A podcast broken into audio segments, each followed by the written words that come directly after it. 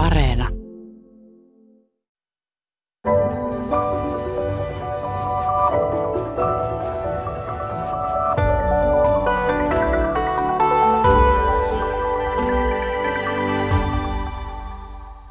Tervehdys täällä Sari Valto ja tällä kertaa vieraani osallistuvat tähän ohjelmaan etäyhteyden päästä. Jyväskylästä mukana on kirjallisuuden tohtori, kirjailija Elina Jokinen. Tervehdys. Hei vaan. Ja Helsingistä mukana on kirjailija ja teatteri-ilmaisun ohjaaja Anna-Stiina Storm. Tervetuloa. Kiitos. Ja tänään tosiaan aiheena on sisäisen tarinan voima. Mutta ennen kuin mennään siihen, että mitä tuo sisäinen tarina oikeastaan tarkoittaa, niin puhutaan hetki ylipäätään tarinoista ja siitä, miten me tässä todellisuudessa olemme tarinoiden ympäröimiä. Vai, vai olemmeko? Missä, missä kaikkialla sä Annastiina näet tarinoita? No niin, jos, et missä näen, niin siis kaikkialla. Mainokset, some-uutiset, lehtijutut ja tietysti ihan niin kuin kirjat, kirjallisuus. Ne nyt mm. tulee tällä äkkiseltään mieleen. Mites Elina? No mä ajattelen, että kyllä tämmöinen tapa havainnoida maailmaa tarinoina ja purkaa niitä tarinoita, niin on semmoinen ehkä itselle kauhean sisäsyntyinen tapa. Eli oikeastaan jokainen meistä kantaa varmaan mukanaan tämmöisiä tuttuja tarinallisia muotoja tai hahmoja, joiden kautta me sitten hahmotetaan sitä, että tapahtumia, ihmisiä, kaikkea, mitä me kohdataan. Esimerkiksi sillä tavalla, niin kuin siinä minun romaanissa tämä Stella Julmala näkee tutkijakaverinsa vähän niin kuin hän olisi Pentti Linkola tai Sonja O, ja hänen ohjaajansa on äiti Amma ja laitoksen johtaja Kandhi ja rautakaupan myyjä tuo, tuo mieleen Hemulin, niin ehkä vähän samalla tapaa niin niin kuin maailmassa, jossa periaatteessa ei ole tarinoita, niin kyllä ne tarinat ja tarinalliset hahmot ovat ka- mukana kaikessa siinä, miten tulkitaan tätä maailmaa. Niin, miksi me tarvitsemme niitä tarinoita? Miksi ne auttaa tulkitsemaan maailmaa? No kyllähän siis tarina on ikiaikainen tapa viestiä, hyvin, hyvin vanha tapa ja jos mennään ihan sinne esivanhempien iltanuotioille, muille niin kyllä tarinoiden tehtävä on aina ollut kertoa, että keitä me ihmiset olemme ja mistä me tulemme ja mikä on meidän paikkamme maailmassa. Ja tässä mielessähän tietenkin tiede ja erilaiset teoriat ja selitysmallit ovat myös tarinoita. Eli mä ajattelen sillä tavalla, että tarinan vastakohta ei ole niin kuin tosi tai faktat, vaan hiljaisuus, eli semmoinen tilanne, että jollekin ei ole olemassa sanoja. Ja niin kuin tuossa Säröjen kauneuskirjassa mä vertaan tarinoita tämmöiseen maailman puuhun, e, joka piti ja ajateltiin pitävän maailmaa pystyssä, niin tavallaan mä ajattelen, että mekin tarvitsemme tarinoita, tämmöistä syvempää ymmärrystä itsestämme, jotta meidän tämä maailma pysyisi vertaiskuvallisesti pystyssä. No mitä sä Anna-Stiina Storm ajattelet sitten siitä, että mihin me tarvitsemme nimenomaan fiktiivistä tarinaa? Et jos ajattelee, että tota, media käyttää paljon tarinallisuutta ja, ja historian kirjoituskin on usein kirjoitettu tarinalliseen muotoon ja, ja jos ajatellaan sitä, että nykyään esimerkiksi blogeissa ja, ja somepostauksissa ihmiset kertoo tarinoita elämästään, että me ollaan tällä tavalla tosi tarinoiden ympäröimiä, ja kirjallisuuden sarallakin autofiktio on edelleen tosi, tosi suosittua, niin mitä sä ajattelet tästä fiktiivisen tarinan ö, funktiosta, että mihin me siitä tarvitaan? No mä ajattelen, että sillä on, niin kuin, sillä on pitkälti samanlainen merkitys kuin tosipohjaisillakin tarinoilla niin kuin maailman ymmärtämisen ja hahmottamisen kannalta, mutta sitten siinä on myös semmoinen viihde-ominaisuus, että voi paeta todellisuutta ja saada ihan niin kuin myös nautintoa kielestä esimerkiksi. Ja sitten ehkä myös niin, että, että jos on niin kuin monitulkintainen, fiktiivinen tarina, niin sit siitä voi ottaa niin kuin eri tavalla asioita tulkita vaikka omakohtaisesti. Niin aivan, ja siis fiktiohan voi olla lukijalle tottakin, siis siinä mielessä, että se voi koskettaa meitä tai, tai että me voidaan tunnistaa siitä jotakin omasta elämästä tai esimerkiksi omista niin kuin hankalista tunteista. Niin, nimenomaan. Joo. Elina Jokinen, sä oot tosiaan kirjallisuuden tohtori ja, ja teet töitä Jyväskylän yliopistossa tiedeviestinnän opettajana, niin, niin mitä sä sanot siitä, että onko tarinoilla myös tiedekirjoittajan työpakissa sijaa? No kyllä ihan, ihan varmasti on, että ajattelet ihan tämmöisestä meidän omasta asemapaikastamme huolimatta, että tehtiin me työksemme mitä tahansa, niin kyllä me ollaan aina kahden maan kansalaisia. Eli minä ajattelen, että meissä jokaisessa on tämmöinen järjenvaltakunta ja toisaalta semmoinen myyttien maailma, semmoinen alinen, alinen todellisuus. Ja se tarkoittaa käytännössä sitä, että jokaisessa meistä on tämmöisen rationaalisen puolen lisäksi paljon semmoista selittämätöntä vaistonvarasta ja ikään kuin tämmöisiä muinaisia ainesosia. Ja ehkäpä tuolla tiedeyhteisössä korostuu vielä se semmoinen, että pyritään äh, elämään ja puhumaan itsestämme ikään kuin tätä toista puolta ei olisi olemassa. Ja kun elämällä nyt on semmoinen luonne, että se ei aina kuitenkaan ole ihan niin hallittavissa, niin nimenomaan tälle tuota, niin muinaiselle tarinalinjalle ja myyteille on, on kyllä kovasti tarvetta tuolla myös tieteentekijöille. Joo, puhutaan tästä näistä muinaisista myyteistä ja tarinoista tuonempana vielä lisää, mutta mä oikeastaan haluaisin vielä kysyttellä teiltä, kun olette molemmat kirjailijoita ja otin esille äsken tuossa tuon ä, autofiktion, joka kirjallisuuden saralla on, on tota edelleen suosittua, niin mitä mieltä te olette autofiktiosta kirjallisuuden laina, että kun no ne ainakin siis mediassa ne kiinnostaa, että jos kirjailija kertoo itsestään, niin ne saa aina paljon, paljon huomiota sellaiset teokset, mutta niin autofiktiossahan ei välttämättä ole sellaista suurta tarinaa, jonka me niin perinteisesti liitämme tuomaan kaunokirjallisuudelle merkityksellisyyttä. Mitä Annastiin ajattelet? Niin, no mä ajattelen, että, että niin kuin kiinnostus autofiktioon voi lähteä joko kiinnostuksesta siitä, sitä henkilöä kohtaan tai sitten niistä asioista, tietty elämäntilanne, mistä kirjailija kirjoittaa, ja että siinä tilanteessa, jos vaikka oma elämäntilanne sattuu olemaan samantyyppinen tai että on pohdiskellut jotain samanlaisia asioita, niin sitten sen autofiktion lukeminen voi tuoda niin semmoisen vertaistuellisen elementin siihen, että se voi olla kuin viettäisi kaverin kanssa aikaa. Että näin mä ajattelisin, että siinä on niin kuin tämmöinen bonus verrattuna vaikka fiktioon, joka voi kyllä siis myös aiheuttaa niin kuin saman tuntemuksen. Niin, et, joo, sano vaan Elina. Joo, tuo on ihan hyvä näkökulma, Anna-Stiina, jonka nostat esille ja varmasti pitää paikkansa. Mä ajattelen kuitenkin, että ensinnäkin, että tätä autofiktion käsitettä käytetään aika, aika laajasti ja vähän sillä tavalla, että et tuota, niin ehkä myynti, myynti mielessäkin, että soisi, että sen olemusta pohdittaisiin vähän enemmänkin.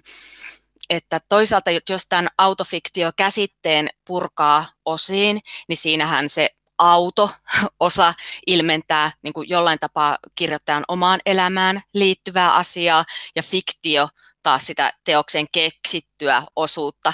Ja jotenkin Eli käytännössä sitä, että teoksessa on jotain totta ja jotain fiktiota, jolloin minä taas ajattelen, että eiköhän periaatteessa, jos oikein väljästi ajatellaan, niin kaikki kirjallisuus ole autofiktiota, enkä mä lopulta ole varma, että kuinka hyödyllinen tämä käsite on, paitsi ehkä sitten kirjojen myynnin ja markkinoinnin kannalta, että siinä on myös tämä puoli niin aivan ehkä lukijat sitten vaan lukee sen autofiktion ikään kuin se olisi täyttä faktaa, mutta tosiaan totta kai siinä on varmasti myös tällaista ö, käytetty näitä, näitä fiktiivisiä tarinankerronnan keinoja ja sillä tavalla venytetty sitten faktaa. Mutta varmaan sitten parhaimmillaan voi olla niin, että autofiktio lisää kiinnostusta siihen omaan tarinaan ja, ja kyllähän ihmiset on hirveän kiinnostuneita nykyään myös tutkimaan sitä esimerkiksi ihan konkreettisesti niin kuin sukututkimuksen kautta omaa tarinaa, että miten minä olen osa jotain, osa jotain pitkää ketjua.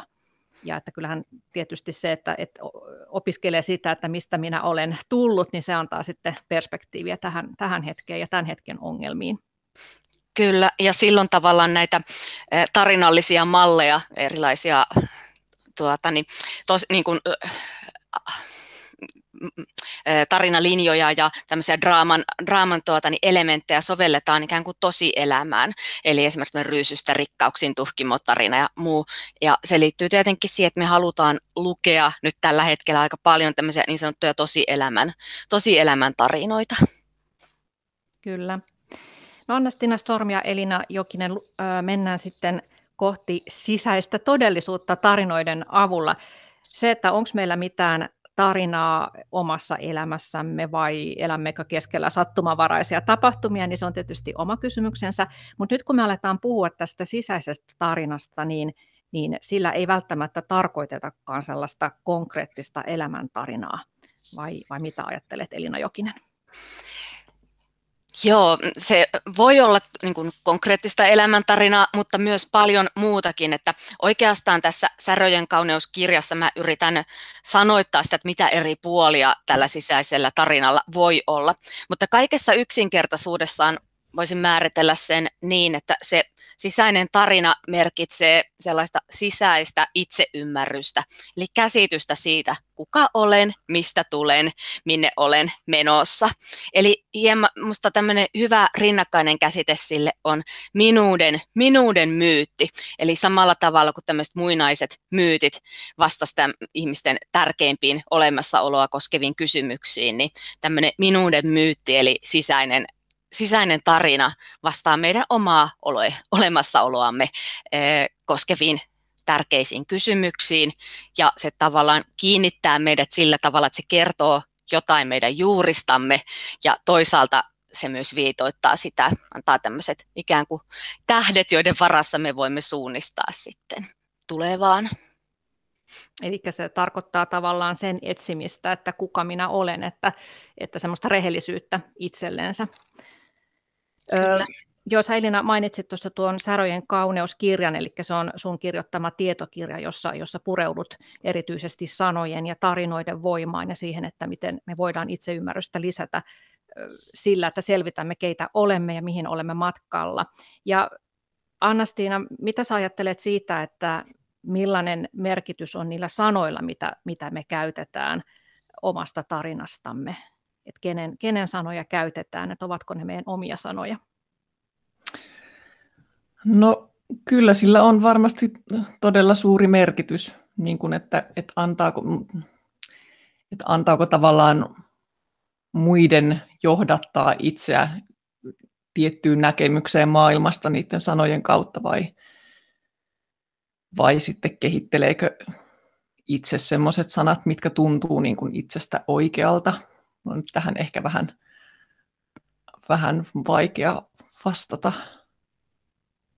No tota, tässä ö, tuli mieleen se, että kun sä oot Anna-Stiina Storm, niin ennen kuin ryhdyit kirjailijaksi, niin sä työskentelit ö, mielenterveyskuntoutujien työpajassa ohjaajana, niin millaisia sanoja sä kuulit siellä ihmisten käyttävän itsestään ja millaisia sisäisiä tarinoita aistit esimerkiksi masentuneiden kohdalla?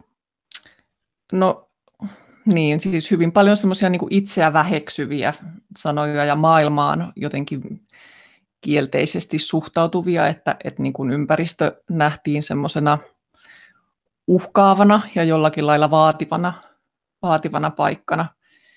Ja sitten se oli jännä, niin, no ehkä semmoinen rikkinäin, rikkinäisyys, että, että on syystä tai toisesta mennyt rikke eikä pysty niin kuin vastaamaan niihin yhteiskunnan vaatimuksiin tai sitten niihin vaatimuksiin, mitä itse ajatellaan, että, että yhteiskunta asettaa.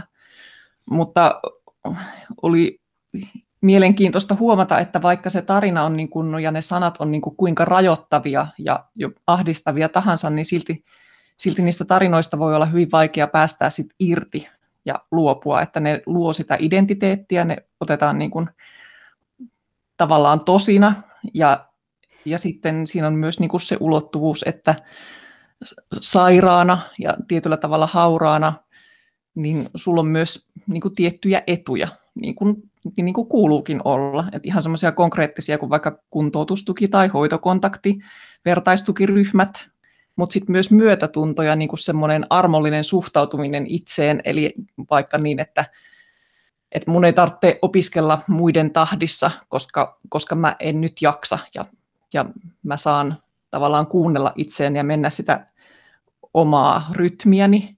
Ja, ja siis sehän on hyvä, että niin kuuluukin olla armollinen itselleen, mutta et silloin siitä sairaudesta on mahdollista tulla myös semmoinen turvapesä, josta niin kuin luopuminen voi tuntua niin pelottavalta sit loppujen lopuksi, että silloin estää itseltään mahdollisuuden voida paremmin. Että tällainen ilmiö oli, ei tietenkään mitenkään kaikkiin yhdistettävissä, mutta, mutta kuitenkin selkeästi joihinkin. No näetkö sä sitten sellaisia tapauksia, että, että nämä ihmiset pysty muuttamaan sitä omaa kertomustaan? Kun sanoit, että siitä oli aika, että he piti, piti siitä kiinni, koska tietysti on myös niin kuin turvallista pysyä siinä, siinä vanhassa olotilassa. Joo, siis ehdottomasti oli myös tämmöisiä tapauksia, joissa niin kuin sitä omaa tarinaa pystyttiin muuttamaan ja niin kuin löydettiin niitä omia voimavaroja ja uskallusta kohdata maailma ja uskallusta niin kuin mennä eteenpäin. Kyllä. Joo. No Annastiina, sä kerroit mulle aikaisemmin, että kun sulla itselläsi on vaikeuksia elämässä, niin, niin sä osaat kertoa itsestäsi tarinaa selviytyjänä. Kerro vähän tästä tarkemmin. Niin, mä en tiedä, kun, niin. No joo, selviytyjänä joo, mä en ole ihan varma, että onko tämä sana se, mitä mä itse haluaisin niin kuin, käyttää, mutta käytetään nyt sitä toistaiseksi. Ja siis tämä kerrontamenetelmä tai tapa on sellainen, mikä on ollut jo ihan niin kuin lapsesta lähtien, että jos mulla on joku vaikea tilanne, niin silloin kun mä olen itsekseni ja kuljen jossain, niin, niin mä kerron sitä tilannetta itselleni niin, että, että siitä tulee aina ymmärrettävämpi. Ja sitten yleensä semmoisesta positiosta, että mä kuvittelen sen itseni semmoiseen tilanteeseen, että, että se tapahtuma on jo niin kuin ohitse, että mä olen jo niin kuin ylittänyt sen, sen haastavan tilanteen ja selviytynyt siitä jotenkin jollain lailla muuttuneena. Mun ei tarvitse niin kuin mitenkään vahvistua siinä tai mun ei tarvitse heiketä tai mitenkään, että musta ei tarvitse tapahtua mitään suuria, mutta että mä pystyn ylittämään sen tilanteen ja elämä jatkuu ja, ja mä jatkan sitä elämää. Niin se riittää mulle siis, että, että mun selviytyminen ei ole mitenkään semmoista, että, että mun tarvitsisi liput liehuen jotenkin voittaa erilaisia taisteluita, vaan, vaan enemmänkin se, että, että mä luotan siihen, että mä pystyn nousemaan silloinkin, kun olen kaatunut. Mm. Että tavallaan niin kun olet luonut itsellesi äh, semmoisen kertoja minän, joka kertoo semmoista rauhoittavaa viestiä, että sä tulet selviämään. Joo, kyllä. Ja että kaikki kipu menee aikanaan ohi. Se liittyy hyvin, hyvin siihen, siihen tarinaan. Ja sen, sen kertominen voi myös niin kuin ennaltaehkäisevästi auttaa jotenkin häivyttämään pelkoja, erilaisia menettämisen pelkoja, mitä ikinä voi olla. Mm. Joo. No Elina Jokinen, saatat tuossa Sarojen kauneuskirjassasi niin esille yhdysvaltalaisen kirjailija ja runoilija Charles Bukowskin runon Bluebird. Ja siinä kerrotaan, miten se sydämeni sininen lintu tahtoo ulos, mutta olen sille kova, sanon, pysy piilossa, haluatko sekoittaa systeemiini, pilata työni, mokata kirjamyyntini Euroopassa. Ja tämä on tosi, tosi tota, mun mielestä kuvaava runo, se kuvaa sitä, sitä sellaista todellisuutta, missä me usein eletään, että me pidetään se meidän herkkyys siellä, siellä piilossa, ei haluta sille antautua ja yritetään hallita tätä, tätä arkitodellisuutta. Kyllä, joo, joo. Minulle tuo runo kertoo kyllä, vaikka siinä on tämmöinen ehkä hieman renttutyyppinen kirjailija, kirjailija minä puhujana, niin se kertoo myös tosi paljon sitä järjen ehdoilla elämisestä ja esimerkiksi erilaisten elämänratkaisujen tekemisestä sen perusteella, mikä tuntuu järkevältä tai miten me ajatellaan, että tässä meidän maailmassa kuuluu tehdä sen sijaan, että me uskallettaisiin pysähtyä tutkimaan ja kuuntelemaan sitä omaa sisäistä ääntä, tätä, joka, jonka vertauskuva tämä sininen lintu on, koska me ajatellaan, että se ei, ei, se ei ole niin tärkeä ja se on helppo ohittaa, koska se ei ole niin rationaalinen, sitä ei ehkä, sille ei ole sellaista paikkaa olemassa, ellei me sille itse anneta tilaa. Ja tietenkin nykymaailmassa on ihan valtavasti hälyä, on erilaiset sosiaalisen median kanavat, on jatkuva uutisvirta, on meidän arki, missä tahansa työssä ollaankaan usein kovin pirstaleista. Ja, ja tuota, niin, meidän on niin päiväsaikaan aika helppokin ohittaa sitten semmoista meidän niin syvimmät ajatukset ja niille tullut olevan tilaa. Ja oikeastaan tosi monet munkin tutkijat, joiden kanssa tästä runosta on juteltu, niin jännä kyllä tunnistaa tämän tilanteen, että mitä voi sitten yöllä mielessä, mielessä liikkua. Mm. Onko teillä molemmilla muuten Anna-Stiina ja Elina niin itsellänne tämä sininen herkkä lintu siellä sisällä viestinyt, että olette sitten uskaltaneet lähteä, lähteä kirjoittamaan fiktiivisiä teoksia? Kyllä mä uskon, että se on nimenomaan siitä, siitähän siinä on kyse, mutta jotenkin tuossa mua puhutteli paljon se, mitä Annastiina äsken sanoi siitä, että miten, niin kuin, miten tietoinen hän on sanojen, sanojen voimasta ja miten hän oikeastaan käyttää jo hyvin paljon tätä sisäistä tarinaa ja ta- tarinan kerrontaa menetelmänä. Ja, mutta myös se, että mitä hänen kokemuksensa kertoo, niiden niin kuin tarinoiden ja sanojen muuttaminen ei ole koskaan kovin helppoa. E, ja se tarkoittaa myös sitä, että tarinat on suhteessa siihen meidän omaan elämään. Eli vaikkapa niin meidän uuden tyyppisten elämänratkaisujen tekeminen ei ole helppoa. Ei se, että yhtäkkiä tieteentekijänä tai tiedeviestinnän opettajana niin kuin päätän raivata aikaa tai oikeasti raivaan aikaa sille, että ryhdyinkin kirjoittamaan kaunokirjallisuutta, koska jollain jokin, joku sielunliintu sanoo, että tämä on tärkeää, sinun, sinä saat tehdä näin.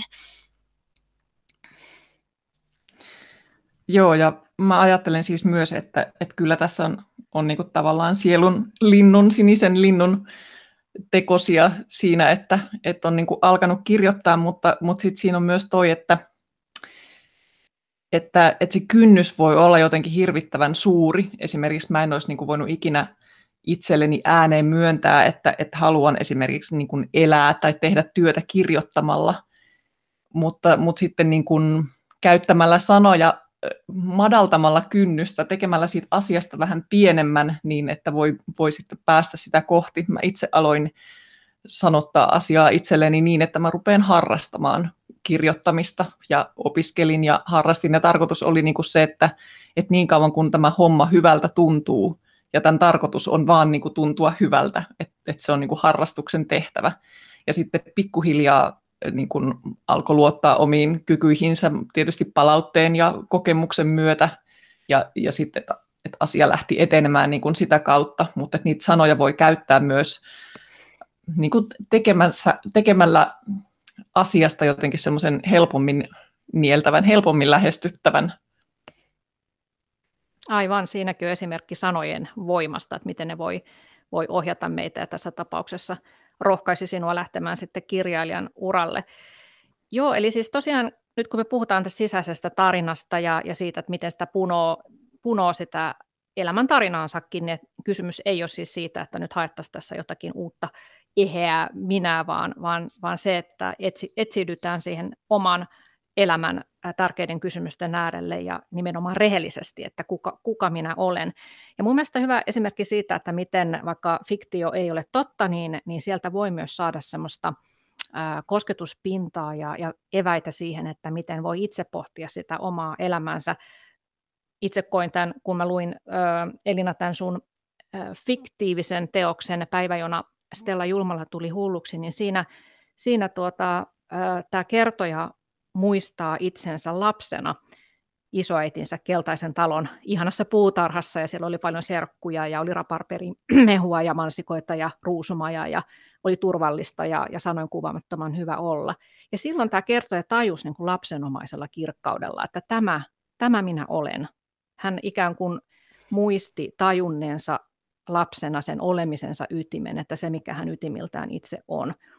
Että tämä on mun mielestä tällaiset kuvaukset kaunokirjallisuudessa, niin voi saada meidät lukija toivaltamaan myös jotain itsestämme, että mikä se oli se, milloin minä olen kokenut vastaavan tunteen, semmoisen niin kuin täysin kirkkaan tietoisuuden, että tässä minä olen ja tällainen minä olen. Se oli hieno kuvaus. Joo, ja tuota, niin, tuossa kirjallisuustieteessähän on käytetty tuota särön käsitettä nimenomaan, tai kerrottu, että se on ikään kuin vastaus vailla kysymystä. Ja mä ajattelen, että tämmöinen tunnekokemus ja, tai muisto meidän kehoon mieleen jäänyt ö, tila jostain lapsuudesta, mitä esimerkiksi tässä, tässä tuota, niin keltaisen talon pihamaalla tapahtui, niin se voi tuota, niin olla nimenomaan tämmöinen iso vastaus johonkin jo, ja, tuota, niin, ja nimenomaan aika olennainenkin osa sitten sitä meidän sisäistä tarinaa. Puhumme siis sisäisestä tarinasta ja tässä oli äsken äänessä kirjaisuuden tohtori kirjailija Elina Jokinen ja lisäksi mukana on kirjailija ja teatteri-ilmaisun ohjaaja Anna-Stiina Storm. Joo, nyt sä otit esille Elina noi säröt, niin, niin tuota, joista puhut säröjen kauneuskirjassa, niin mitä ne oikeastaan siis tarkoittaa? Ja miten sä ajattelet niitä säröjä nimenomaan osana tätä, tätä sisäistä tarinaa? Joo, no siinä voi lähteä liikkeelle ihan tämmöisestä säröstä, joka voi olla maljakossa tai tämmöinen konkreettinen naarmu jossakin perintö, perintömaljakossa tai auton kyljessä. Niin mä ajattelen, että särö on tämmöinen eräänlainen sisäinen naarmu tai jonkunlainen kipupiste, joka kaihertaa mieltä ja josta me jollain tavalla olemme epä, epävarmoja. Semmoinen voi olla esimerkiksi esimerkiksi niin tunne siitä, että kukaan ei rakasta minua, vaikka olisi ihan läheisiä ihmisiä ympärillä, että se voi olla semmoinen särö. Mm, ja niitä säröjä voi ilmestyä meidän elämänkulkuun erilaisten tapahtumien myötä, mutta ne ei ole aina mitenkään sille selkeästi niin kuin yhteensä tämmöiseen kronologiseen elämähistoriaan esimerkiksi, vaikka että avioero on särö, vaan no enemminkin semmoisia sisäisiä viiltoja, kokemuksia, kirjoitankin siinä semmoista vähän aika ennen, aika jälkeen, jotka jollain tapaa muuttaa meidän ajattelua. Ja jotenkin tässä omassa kirjassani yritän, niin tai se ehkä viesti on se, että sen sijaan, että me yritettäisiin piilottaa näitä säröjä nimenomaan itseltämme, niin kuin teeskennellä ikään kuin niitä ei olisikaan, niin entä jos lähestyisikin niitä säröjä niin, että ne olisi tämmöisiä oma niin itseymmärryksen lähtökohtia ja niitä lähtisi tutkimaan ja hyväksymään ja sitten vielä niin kuin jopa, jopa arvostamaan. No voisitko kertoa jonkun esimerkin esimerkiksi omasta elämästäsi, että minkä, minkälainen sulla on ollut oma särö ja miten sä tarinan kautta päässyt siihen käsiksi? Mm, no näitä säröjähän, säröjähän kyllä riittää. Että tuota, niin mä luulen, että ylipäätään, koska on tämmöinen mieleltäni tutkija, niin minun tapani hahmottaa maailmaa on nähdä siinä erilaisia säröjä. Ja syy, miksi olen tehnyt väitöskirjan, niin on myös epäkohdat, joita olen nähnyt vaikka tuota, niin, maailmassa. Mutta kyllähän tämän koko niin kuin tämän kirjapari-projektin taustalla on semmoinen halu pohtia sellaisia asioita, joita me nimetään käsittämättömäksi. Ja siellä on sitten taas ehkä omasta elämähistoriasta, no ensinnäkin se, kun tuossa reilut parikymmentä vuotta sitten olin vaarassa menettää oman esikoistyttäreni itsekin niin vasta, vasta kaksikymppisenä, ja se muutti ehkä ymmärrystä sillä tavalla elämän hauraudesta tai siitä, että kuinka paljon tai vähän me lopulta voidaan hallita meidän omaa, omaa elämäämme. Ja toisaalta sitten tuo se vaihe, kun kirjoitin, olin viimeistelemässä väitöskirjaa neljän pienen lapsen äitinä ja silloin alkoi tuo oma mieli karata, karata hallinnasta ja jo, jouduin tavallaan vastatusti taas ehkä toistamiseen semmoisen semmoisia ajatuksien kanssa, että, että tuota, mistä, mistä hulluksi tulossa lopulta on kysymys ja mitä, mitä niin kun, jos esim. mua otti silloin hirveästi silmiin kaikki mediassa, sanomalehdissä ja muualla ilmestyvät ö, uutiset, joissa puhuttiin esimerkiksi näistä per, erilaisista perhetragedioista tai siitä, että joku tuli hulluksi ja ne leimattiin käsittämättömiksi sillä tavalla, että joku nyt pimahti ja naksahti ja sitten tapahtui hirveitä tekoja. Ja mä oikeastaan se mun oma tunnetila silloin oli semmoinen, että, aha, että ei, tuossa, ei tuo kyllä ihan oikeasti ihan käsittämätöntä ole, että miksi me nimetään tai sanotaan tuota käsittämättömäksi, kun semmoisia asioita voi tapahtua, että miksi me ei uskalleta katsoa meidän omaa sisintämme kohti. Ja siitä lähti sitten pikkuhiljaa punoutumaan tämä Stella Julmalan tarina, joka kertoo tavallisesta akateemisesta perheenäidistä, joka päätyy tämmöiseen järkyttävään, järkyttävään tekoon. Joo, tässä fiktiivisessä kirjassa kuvaat tosiaan sitä, että millaista on, kun mieli, mieli hajoaa. Ja sä kuvaat siinä, että tältä päähenkilöltä ikään kuin puuttui se sisäinen tarina, että hänellä oli sekasorto sisimmässään, ei ollut sanoja, ei ollut tarinaa. Niin oliko se tarinattomuus se, joka hänet, hänet hajotti, että hän ei pystynyt ikään kuin ö, piirtämään niitä rajojansa enää? Joo. hän pystynyt selittämään asioita, että ne oli nimenomaan vähän kaoottisesti hänellä sisällään. Juuri näin. Tavallaan se, että tässä mä edellisen sukupolven, eli hänen äitinsä Krista Julmala, ja on tehnyt kaikkeensa, jotta tytär saisi aloittaa elämänsä ikään kuin puhtaalta pöydältä ilman tämmöistä niin kuin ahdistavaa tarinaa, koska tarinahan voi olla silloin, kun se on vaikka tietyn, niin kuin vahvasti tietyn yhteisön normien mukaan elämistä, niin se saattaa siis saada aikaan myös paljon pahaa. Ikään kuin tämä äiti lastansa suojellakseen halusi vapauttaa hänet tämmöisestä tarinan vallasta, jolloin tuli tilanne, että itse asiassa tällä Stellalla onkin kova niin kuin tarinan ikävä ja halu ymmärtää sitä, että no miksi hänestä tuntuu siltä kun tuntuu, kun me ei kuitenkaan, tai mä ajattelen, että tarinat on paljon muutakin kuin sanoja, että ne on esimerkiksi meidän kehomuistissa olevia asioita.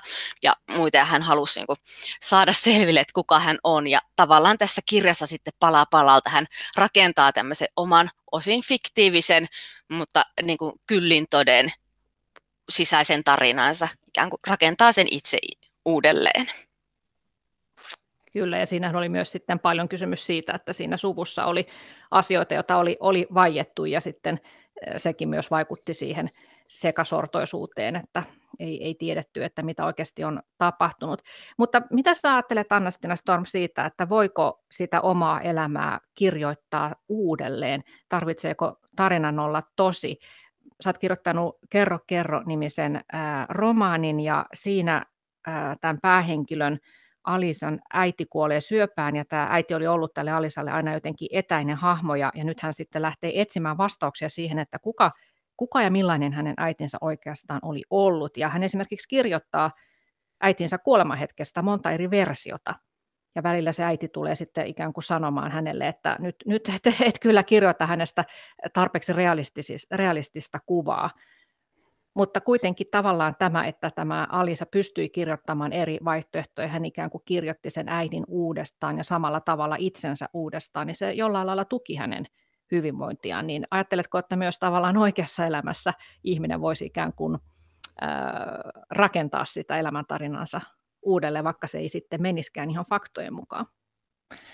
Niin, no se on hyvä kysymys, että missä menee niin kuin valheessa elämisen ja sitten semmoisen niin auttavan sepittämisen raja, että no siinä mun kirjassahan Alisalla nyt toimi tämä, tämä äitinsä tietoinen sepittäminen tai sen tarinan tietoinen sepittäminen ja auttoi häntä ymmärtämään niin kuin itseään ja äitisuhdettaan ja, ja omia pelkojaan, jotka niin kuin sitten sen, sen äitisuhteen kautta on mahdollisesti siirtynyt häneen, mutta, mutta sitten jos mietitään niin kuin ihan tämmöisiä tosi elämän reaali-ihmisiä, niin että, että jos nyt ei niin kuin halua lähteä satuilemaan varsinaisesti sitä elämäänsä uudestaan, niin, niin sitähän voi kirjoittaa myös tai kertoa itselleen myös niin, että, että kertoo tapahtumista vaikka erilaisia näkökulmia eri näkökulmien kautta tai hakee muuten eri tapoja suhtautua niihin, niihin tapahtumiin ja että et minkälaisia mittasuhteita, siis sitähän voi, niin kuin, siihen voi vaikuttaa, että minkälaiset mittasuhteet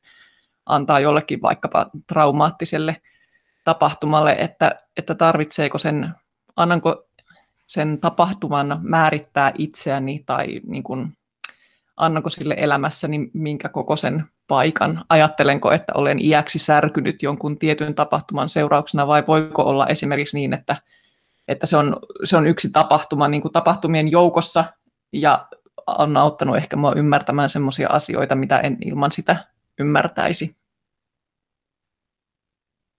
Mitä sä ajattelet Elina tästä? Joo, olen ihan samaa mieltä siinä, että, että tota, tarinan ei niin kuin missään nimessä, tämän sisäisen tarinan tarvitse olla totta samalla tavalla niin kuin joku tieteellinen tutkimus, mutta riittää, että se on niin kuin kyllin tosi ja millä mä tarkoitan sitä, että se on nimenomaan niin kuin omien, omien arvojen mukainen ja siinä on niin kuin ihminen on itselleen rehellinen. Mutta mietin myös sitä, että on hirvittävän vaikea olla rehellinen itseään kohtaan, ellei tunne itseään aika syvästikin. Ja siihen liittyy tietenkin tämä, että voi olla myös omassa sisäisessä tarinassa voi olla myös tämmöistä tahatonta itse, itsepetosta. Ja toisaalta sitten myös se, että tämä, että tämä tarina on, sisäinen tarinankerronta on tämmöinen jatkuvasti liikkeessä oleva sanoittamisen prosessi, mentaalinen prosessi ja oikeastaan meidän on syytä olla ihan armollisiakin sen suhteen, että jos katselemme vaikka tapaa, jolla me olemme puhuneet itsestämme ja sanoittaneet itseämme vaikka kymmenen vuotta sitten, niin ei siinä välttämättä ollut kyse itsepetoksesta, vaan sen hetkisestä ymmärryksestä. Ja sitten kun elämä vie eteenpäin, niin me kirjoitetaan taas uudella tavalla, paina, niin kuin kaivetaan sieltä minuuden pohjamudista uusia aineksia ja tunnetaan itseämme taas ehkä vähän enemmän ja pystytään sitten, tai kerrotaan kunakin hetkenä niin kuin kyllin rehellistä tarinaa itsestämme. Mm. Ja tietysti elämän kokemuksen myötä sitten saattaa myös ymmärtää sitä, että miksi joistakin asioista on esimerkiksi omassa suvussa vaiettu. Että tässä Elina sun fiktiivisessä teoksessa niin on tosiaan, kuvataan semmoisia kuiluja ihmisten keskellä, että toisella puolella on asioita, joista ei puhuta, ja toisella puolella on sitten asioita, joista ehkä ruvetaan aina tilanteen mukaan käyttämään vähän uusia, uusia sanoja, mutta tietenkin tässä kuvattiin myös siis sitä, että, että jollain lailla tässä tämä ää, naishenkilö, päähenkilö ikään kuin ymmärtää myös sitä, että miksi, miksi tästä asiasta oli aiemmin vaiettu. Ja haluaa sitten oman näkökulman siihen. Kyllä, että ehkä se jollain tapaa kuuluu tuommoiseen nuoruuteen ja ö, varhaisaikuisuuteen, että me halutaan elää hirvittävän voimakkaasti semmoista omaa ainutkertaista elämää ja aina jossain määrin vapautua sen esimerkiksi oman lapsuuden perheemme kahleista, oli se perhe millainen tahansa, mutta sitä oman taustamme, oman tarinamme kahleista. Ja sitten tämän elämänkokemuksen myötä opimme ehkä ymmärtämään, että no ensinnäkin, että ehkä me emme ole aivan niin ainutlaatuisia kuin kuvittelimme, mutta myös ymmärtämään niitä omia vanhempia ja heidän unelmia. Ja silloin voi käydä tietenkin niin, että me tunnistamme myös itsestämme sellaisia puolia, joita me ehkä on paettu tai haluttu jättää taakseen. Hmm. Eli tarinat on sitä, miten me selitämme itseämme niiden kautta, miten selitetään e-, elämän tapahtumia.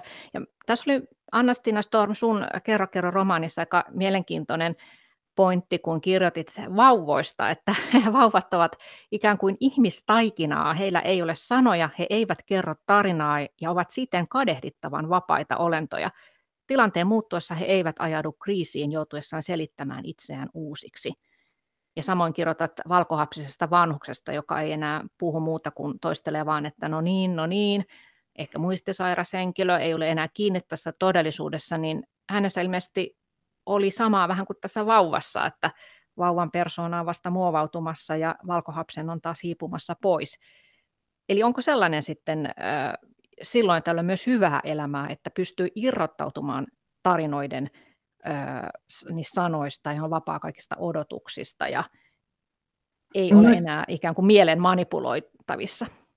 Joo, no niin mä ainakin ajattelisin. Ja musta on niin kuin siis semmoinen vauva-olemus jotenkin kauhean kiehtova niin kuin siis sellaisena ajatuksena, että, että vauva ei niin kuin ajattele sanojen kautta silloin, kun se on hyvin pieni, että hyvä, että, että niin kuin omat ruumiin rajat ymmärtää ja, ja että se oleminen tapahtuu niin kuin aistimisen kautta ympäristöä ja läheisyyttä ja, ja niin kuin omia ruumiin toimintoja ja, toimintoja ja sitten reagoimalla niihin. Että se, mun mielessä se saa niin semmoisen jotenkin puhtaan alkutilan niin kuin olemisen tavan.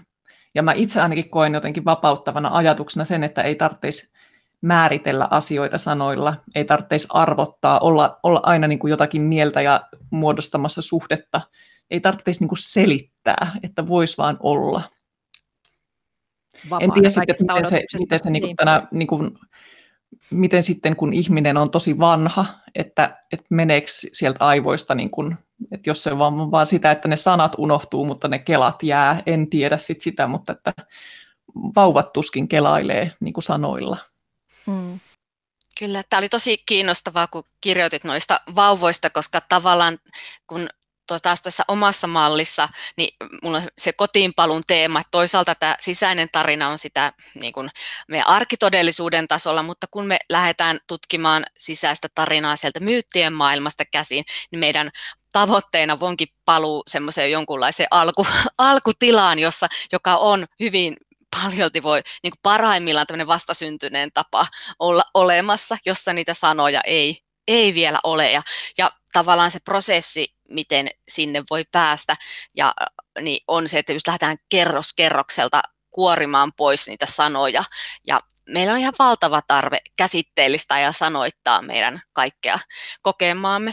Eli ihan tämänkin takia niin mä oon siis kirjoittamistekniikkana on käyttänyt paljon vapaata kirjoittamista, mutta nyt mä oon ottanut rinnalle ja ohjannut sitten tutkijoitakin käyttämään sitä vapaata maalaamista ja piirtämistä. Ihan sen takia, että harjoitellaan se, että entä jos niin annankin, mitä on niin ennen sanoja, sille tilaisuuden tulla esiin. Joo, toi on mielenkiintoista. Just kun ajattelee, että meidän identiteetti ö, syntyy erilaisista rooleista, minuus, me ollaan erilaisia eri tilanteissa, niin sitten se tilanne, että voisi kuoria kaikki ne odotukset pois ja kaikki ne roolit pois, että mitä sitten jää jäljelle, niin sieltä sitten ehkä tulisi se olemisen ydin. Mutta puhutaan hetki näistä myyteistä, mitä Elina tässä muutaman kerran jo maininnutkin, että sä otit tuossa Säröjen kauneus-tietokirjassa esille myös se, että miten tärkeää on tuntea ne omat juuret, my- myös ne myyttiset juuret ja puhut siitä, että, että esivanhempamme ovat ehkä ymmärtäneet sen, että tarinoilla voi ö, ikään kuin ylittää näitä arkitodellisuuden ö, ylittäviä voimia, ne voi toimia linkkeinä eri todellisuuksien välillä, ja tässä ehkä tulee mukaan myös se, mitä puhuit äsken siitä käsittämättömästä meissä. Ö, niin miten, miten tuota myytteihin tutustuminen sun mielestä voi auttaa meitä ymmärtämään itseämme? No siinä on tietenkin paljon, paljon tuota, niin puolia, mutta ö, oikeastaan tästä näkökulmasta, niin myyttien näkökulmasta, niin tarinat on semmoisia vertaiskuva, vertauskuvallisia vastauksia näihin olemassaolon peruskysymyksiin. Eli vaikka näyttää siltä, että vanhat myytit kertovat jostakin konkreettisesta vaikka maailman synnystä tai, tai tuota, niin, sitä musta, niin usein niissä on kyse niin kuin siitä, että siinä sanotetaan tämmöisiä uhkaavia, pelottavia tilanteita. Hyvin, ne kertoo hyvin samankaltaisista asioista, joista vaikka ihmisillä on terapiassa tarve, tarve puhua. Joo, ja puhut myös sitten tässä kirjassa siitä, että miten paljon meissä on sitä muinaisuutta, että me ajatellaan, että että se muinainen myyttinen maailma on jossain tosi kaukana, mutta sitten kuitenkin me edelleen äh, puhumme siitä, että me asutaan täällä Pohjolassa Pohjan tähden alla ja äh, saattelemme vainajat tähtien tuolle puolen ja viedään haudalle havukransseja ja havuilla on tämmöinen ikivanha äh, symboliikka, niin, niin tuota, tämä oli mun mielestä hyvä pointti siitä, että miten se vanha maailma on meillä koko aika läsnä. Mitä sä Anna-Stiina Storm ajattelit näistä myyttien tuomisesta tähän sisäiseen tarinaan mukaan? No mulle siis se antoi ihan hirveästi tämmöistä niin kuin, se toi semmoisen kotiinpalun tunteen, että mä voin niin kuin myöntää, että, että mä oon ollut vähän kateellinen esimerkiksi niin alkuperäiskansoille, koska mä olen siis ainakin selittänyt itselleni, että, että heillä on niin kuin vahva yhteys juuriin ja omiin muinaisiin tarinoihin ja esi-isiin ja muutenkin niin kuin toisiinsa. Ja sitten minä tällaisena länsimaisena irrallisena ihmisenä vaan livun yksinäni tässä maailmassa.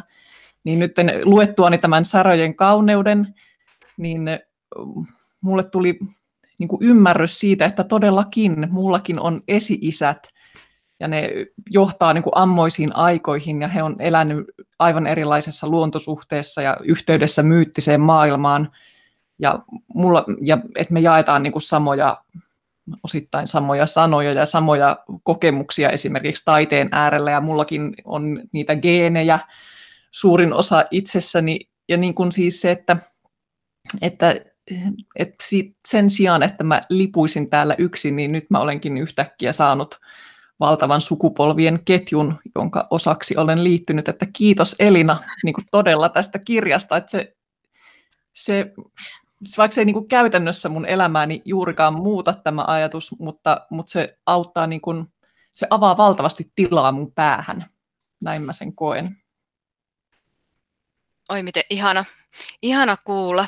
Ja tosiaan sehän on semmoinen illuusio ja se on tavallaan tämä meidän järjen valtakunnan tai tämän arkitodellisuuden tarina, tarinaan semmoisia taustaoletuksia, että ikään kuin me elettäisiin semmoisilla omilla saarekkeillamme kukin yksilöinä irrallisena toteuttamassa tätä meidän ainutlaatuista elämän tehtävää, jonka me jostain itsellemme keksimme ja kehitämme, kun taas myyttien maailmassa esivanhempien aikaan ne tarinat ovat toimineet nimenomaan yhteisössä ja ne on tarjonnut kullekin yhteisölle keinoja sen maailman jäsentämiseksi eräänlaisen semmoisen kognitiivisen kartan sen hyvinvoinnin tueksi. Ja silloin kun tarina paransi, niin oikeastaan siinä oli kyse siitä, että se yhteisön tuki paransi, koska ihminen tuli nähdyksi. Hän ei jäänyt yksin eikä jäänyt ilman sanoja. Ja nyt tavallaan tässä, kun me äh, lähdetään palauttamaan mieleen tätä omaa kulttuurista äidinkieltä ja lähdetään tuota, niin hakemaan sitä yhteyttä niihin omiin esivanhempiin, niin samalla me saadaan sieltä nimenomaan tämmöistä väkeä ja esivanhempien niin kun, tukea myös sille meidän omalle olemassaolollemme. Ja se yhteisö on olemassa, ei se ole kadonnut minnekään. Ja se, että tutustuu näihin, tähän myyttiseen ajattelutapaan, niin se voi myös muuttaa sitä meidän tajuntaa, että, että kirjoitat siitä Elina, että esimerkiksi onnellisuuden tavoittelu on myyteissä vierasta, samoin henkinen pahoinvointi. Ja, ja sitten jos ajattelee, että nyt meillä on, saattaa tässä, tässä hetkellä olla vaikka jotakin ihmissuuden vaikeuksia tai muuta, niin nämä sitten asettuu ikään kuin perspektiiviin, kun tarkastelee tosiaan tätä, tätä pidempää linjaa. Kyllä, ja hyvin voimakkaanahan siellä niin kuin näkyy tämmöinen luonnon rytmiin tutustuminen ja sen mukaan eläminen. Eli sitten tuossa kirjassakin tuon semmoista sisäistä, sisäistä vuoden kiertoa, että meidän yksi semmoinen aikamme tarina tai äh, uskomus, joka meille on kauhean tärkeä, on se, että ihminen voisi itse hallita elämäänsä ja se saa aikaan ihan valtavasti pakonomasta suorittamisen tarvetta ja kaikkea pitää yrittää pitää hallinnassa. Mutta entä jos ajattelisikin sitä tämän, niin kuin luonnonrytmin tai vuoden kierron mukaan ihan vaikka jokaista päivää tai meidän omaista sisäistä tunnetilaa, että ei tarvitse koko ajan tuntua niin mahtavalta ja pitääkin kaikista tämä niin kuin elämä soljuu eteenpäin ja sen mukaan niin kuin me ollaan ihan samalla tavalla osa luontoa ja, ja voi olla niin kuin aika vapauttavaa elää sen luonnonrytmin mukaan. Joo, ja tuossa aikaisemmin, kun puhuttiin siitä runon sinisestä linnusta, joka yrittää sanoa meille jotakin, mutta tässä arkitodellisuuden hälyssä se usein jää kuulematta, niin siihen hän tarvitsee hiljaisuutta, ja sitähän löytyy sitten luonnosta. Ja, ja tota, moni kokeekin niin, että luonnossa saa uudenlaisen yhteyden sinne sisimpäänsä, kun se häly, häly hiljenee ja, ja, ja se käsitteellinen ajattelu muuttuu enemmän semmoiseksi sisäsyntyiseksi viisaudeksi. Mietin vielä tuosta muinaisuudesta itsessämme, niin voisiko ajatella, että kun tuijottelee tuleen tai, tai rantaviivaan tai kiehtoo katsoa horisonttiin niin, tai hoitaa puutarhaa ja viherkasveja kotona, että ne on sellaisia asioita, jolloin me itse asiassa ollaan yhteydessä siihen muinaiseen minämme. Kyllä, ehdottomasti, ehdottomasti näin, että tavallaan nehän on semmoisia, tulta on tuijoteltu niin kauan kuin ihmisiä on olemassa ja tavallaan ne, ja ajattelen, että esimerkiksi itselle on tämä metsään meneminen on semmoinen voimakeino, että se on ollut esivanhempien voimakeino tai siis se, ja sellainen se on niin edelleen. Ja tällä hetkellä kaikki tämmöiset eräänkäyntiin liittyvät asiat on valtavan suosittuja, kansallispuistot on nyt korona-aikaan aivan täynnä ja muuta. Me, tavallaan meillä on semmoinen jonkunlainen sisäinen tunne, tarve, että mikä meitä hoitaa ja, ja me, me hakeudutaan luontoon esimerkiksi metsästämään, marjastamaan, mitä vaan. Ja tavallaan siellä luonnossa sitä voi ajatella vaikka niin, että no, ne polut, joita siellä metsässä on, ne ei ole syntynyt sinne niin kuin hetkessä. Ne puut kaikki on, ja kivet ovat semmoisia, jotka ovat olleet siellä satoja tuhansia vuosia. Ja semmoisissa paikoissa on aika helppo tai niin kuin tätä arkitodellisuuden hälyä helpompi varmasti päästä käsiksi siihen, että minä olen osa, osa tätä tämmöistä muinaista tarinalinjaa myös. Mm. Haluatko Annastina vielä sanoa tästä, tästä jotakin?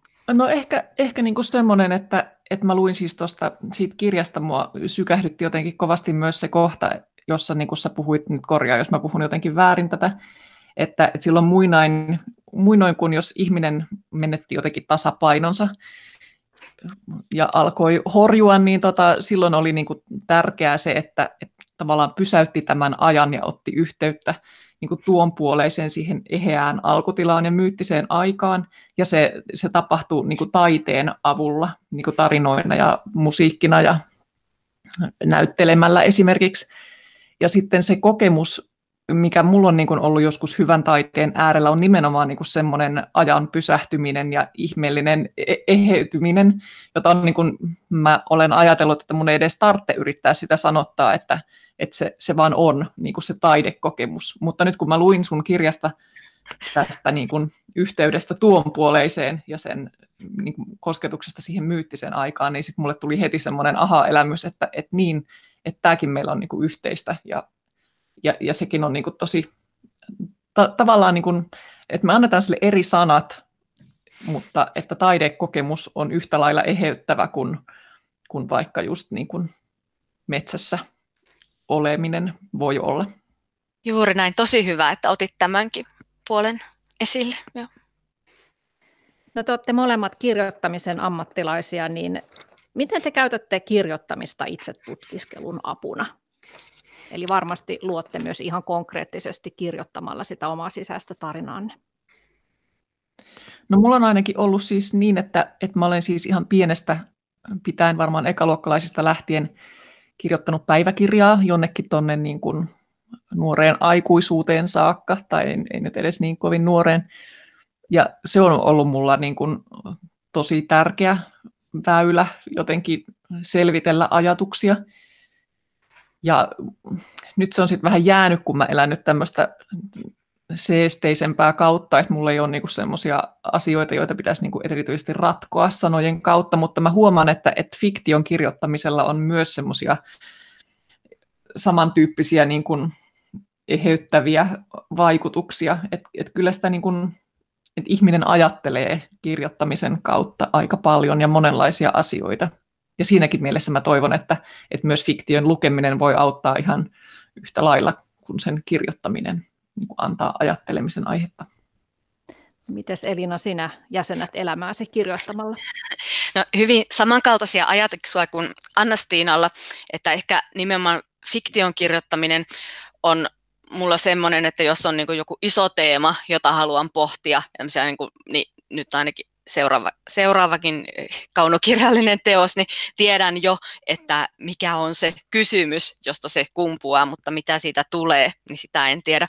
Mutta mä uskon kyllä paljon tähän vapaan kirjoittamisen voimaan, joka on tämmöistä päiväkirjatyyppistä tajunnanvirta kirjoittamista, jota voi kirjoittaa aamusin, voi kutsua aamusivuiksi, tai oikeastaan sitä voi tehdä ihan missä vaiheessa päivää tahansa. Ja mä käytän sitä ihan konkreettisena tämmöisenä ongelman ratkaisuvälineenä. Jos on elämässä, vaikka työ, töissä tai ihan missä tahansa kirjoitusprojektissa joku haaste tai ongelma, niin mä määrään itselleni vaikkapa ö, kaksi viikkoa tai kolme viikkoa vapaata kirjoittamista, jolloin niin kuin tietyn ajan, vaikkapa puoli tuntia päivittäin kirjoitan tästä. Ja sitten kun se ajanjakso on loppu, niin mä yleensä se ratkaisu siihen ongelmaan on syntynyt jo ihan itsestään, että mä hyödynnän kyllä hyvin, hyvin paljon erilaisissa tilanteissa. Kiitoksia Elina Jokinen ja Anna-Stiina Storm tästä mielenkiintoisesta keskustelusta. Mitä meistä sitten jää joskus jäljelle, kun täältä lähdemme, niin ehkäpä vain tarinoita, jotka nekin joskus unohtuvat tai jotka ovat sitten parhaimmillaan säie seuraavan tarinan kudelmaan. Kiitoksia ja kuuntelijoille oikein mukavaa päivänjatkoa.